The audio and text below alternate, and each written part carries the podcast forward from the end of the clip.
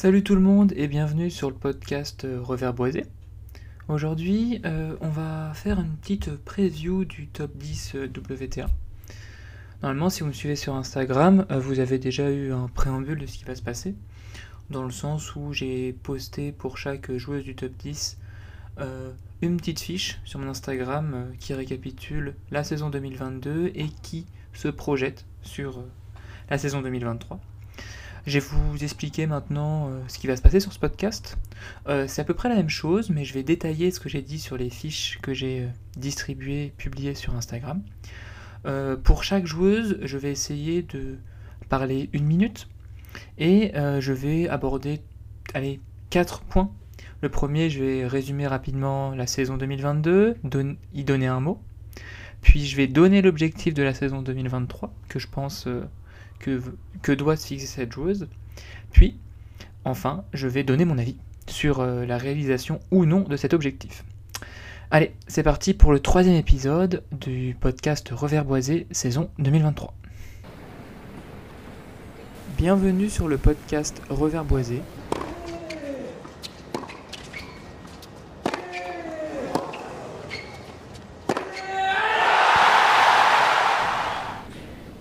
une émission sur l'actualité tennistique destinée aux non classés et au numéro 1 mondial s'il passe par là.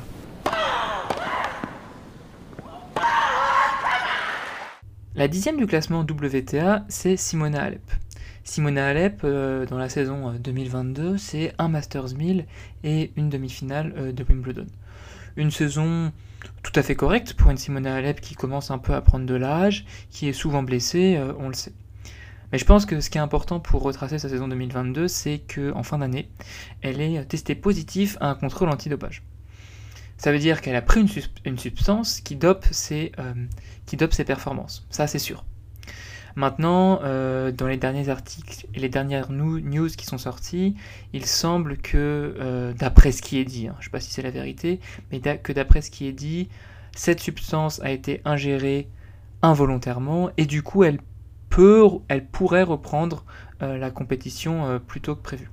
Il faudrait d'ailleurs qu'on fasse un point sur euh, le dispositif antidopage mis en place justement par l'ATP et la WTA, qui n'est pas Jojo. Donc je pense que l'objectif pour 2023 pour Simona Alep, c'est tout simplement de rejouer au tennis. Et d'après les news que je vous ai données, il semble que c'est probable.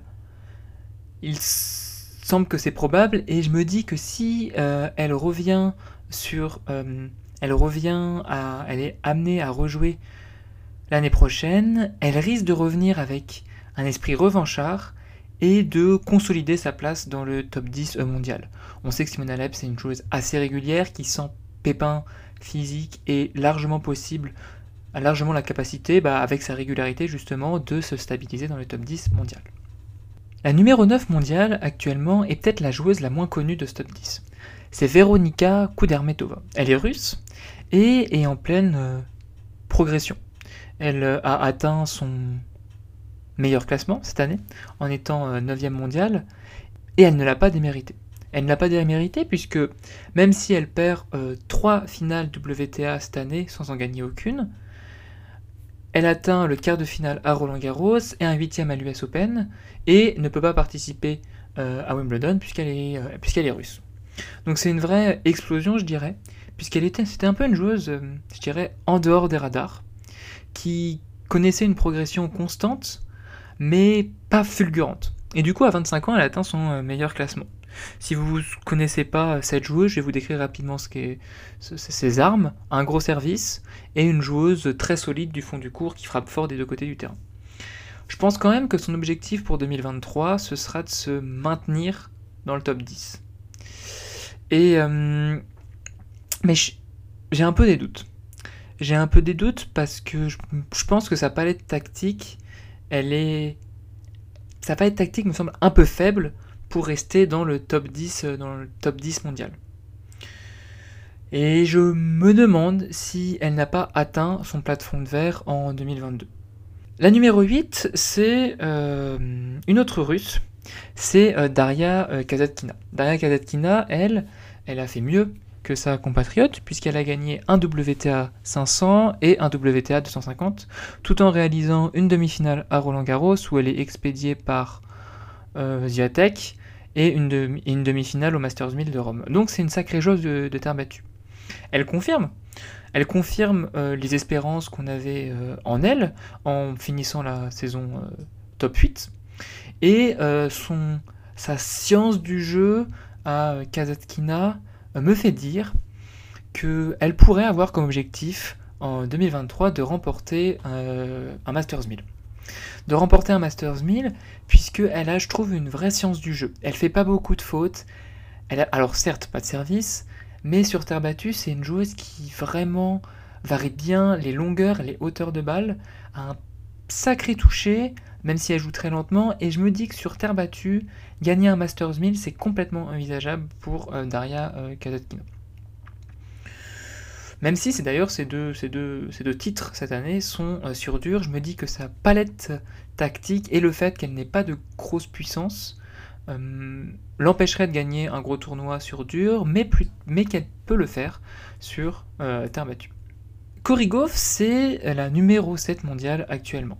Elle a réalisé une saison exceptionnelle, je dirais, à son échelle, où elle, où elle confirme les attentes euh, qu'on a d'elle. Du coup, le, mot qui caractérise sa saison 2022, ce serait la progression. Progression pourquoi? Parce que euh, elle a, pour la première fois de sa jeune carrière, je rappelle qu'elle a quand même que 18 ans, elle a atteint la finale de Roland Garros où elle s'est fait, certes, déchirer par Iga Mais après avoir atteint la finale à Roland Garros, elle se fait éliminer, certes, par euh, Anisimova demi au troisième tour de Wimbledon, mais elle confirme chez elle euh, à l'US Open en, participant au quart de finale et en se faisant éliminer par euh, Caroline Garcia. En plus de cela, elle finit l'année numéro 1 mondiale en double. Je pense que son objectif pour 2023 à Coco c'est d'obtenir plusieurs trophées sur le circuit principal, puisqu'elle n'en a jamais remporté en fait.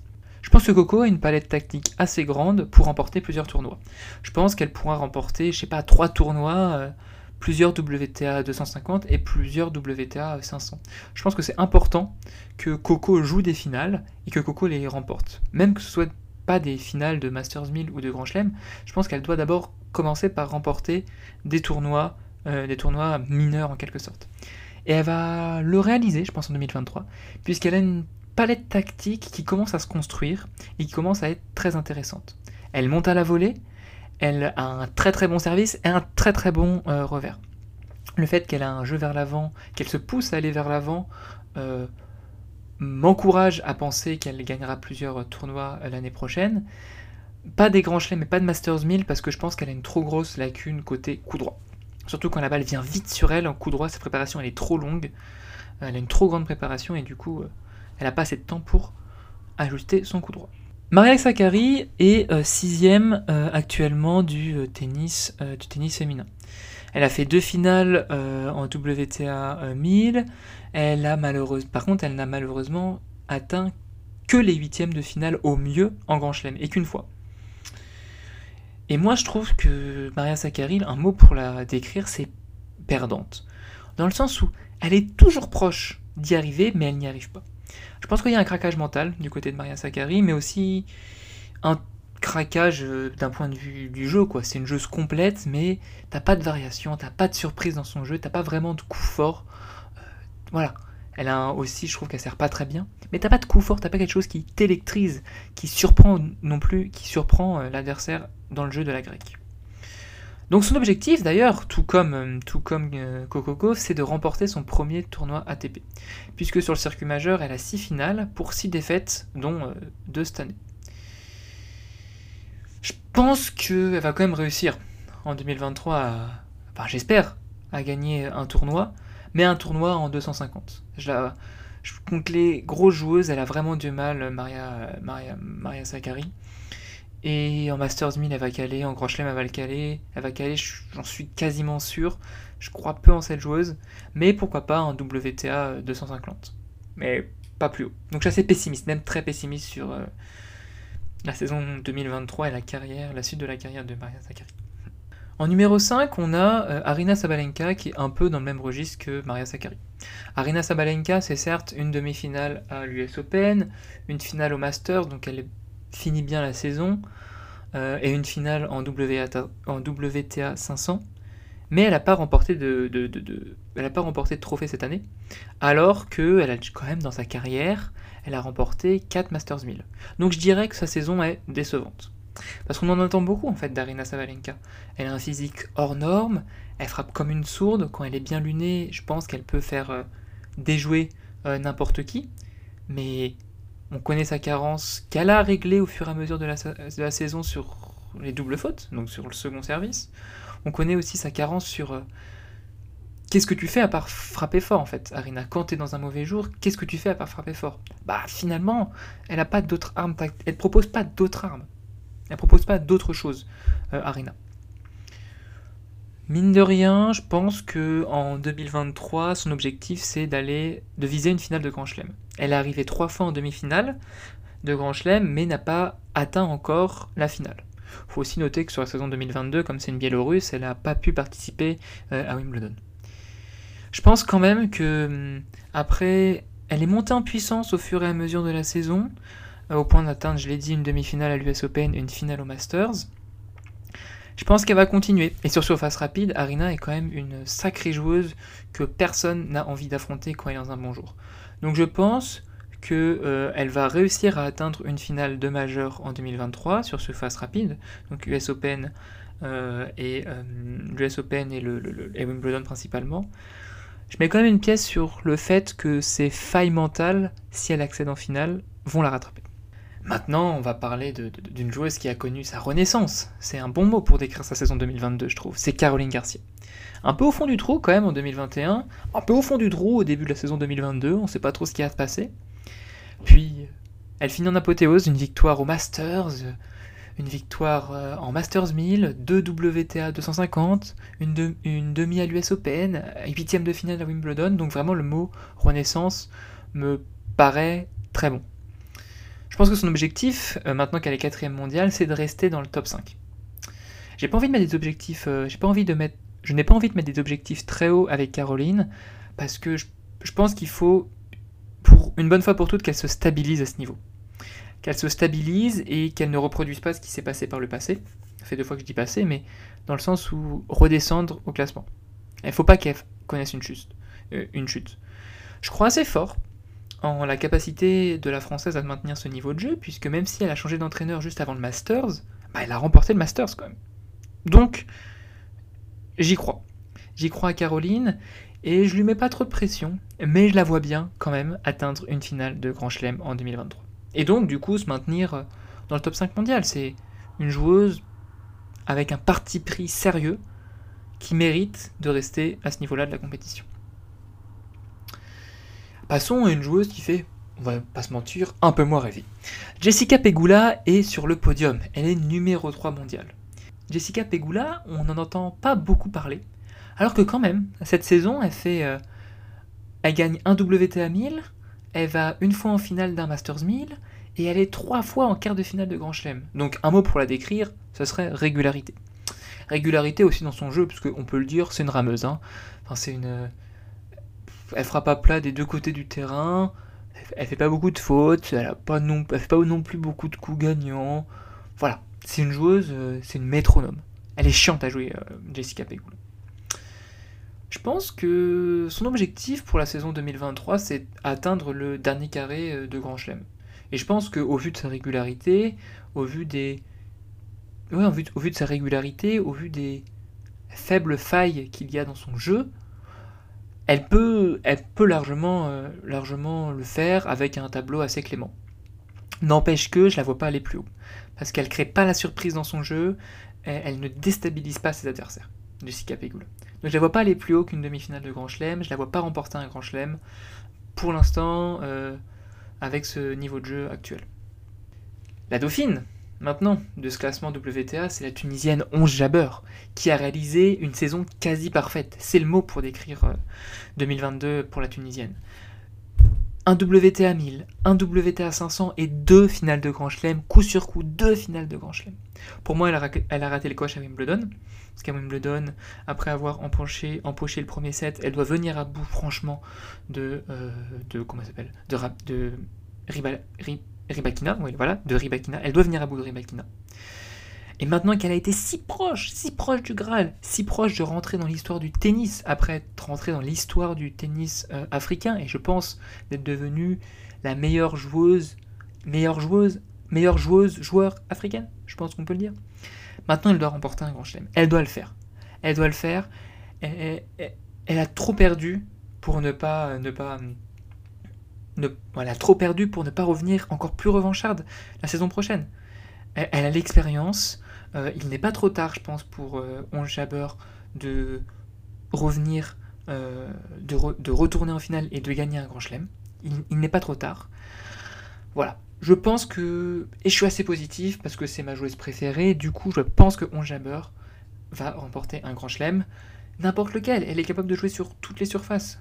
Elle l'a montré à l'US Open, elle est capable de jouer sur dur, alors que c'était quand même une de ses surfaces les moins appréciées. Elle est capable de jouer sur dur, donc vas-y, once, fonce, tu peux le faire.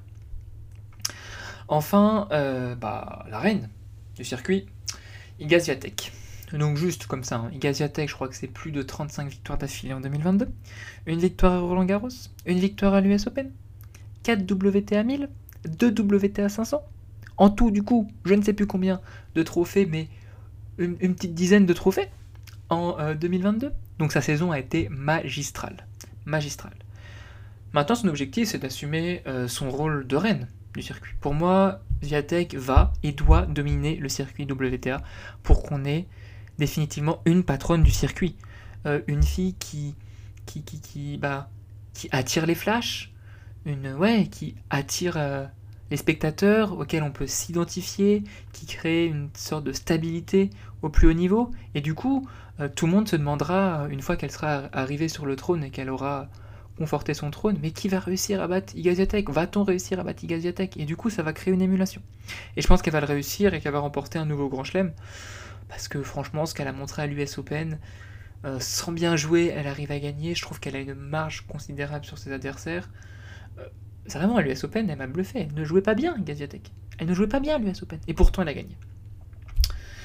Sur ce, euh, sur ce bah, je vous dis euh, à la prochaine. Euh, donc dans un ou deux jours pour bah, la preview du top 10 ATP. top 10 ATP. Sur ce, dites-moi ce que vous pensez, vous, de toutes ces joueuses. et si vous avez aimé le podcast. Et n'hésitez pas à le partager non plus et à me retrouver sur tous mes réseaux, reverboisé. Allez, salut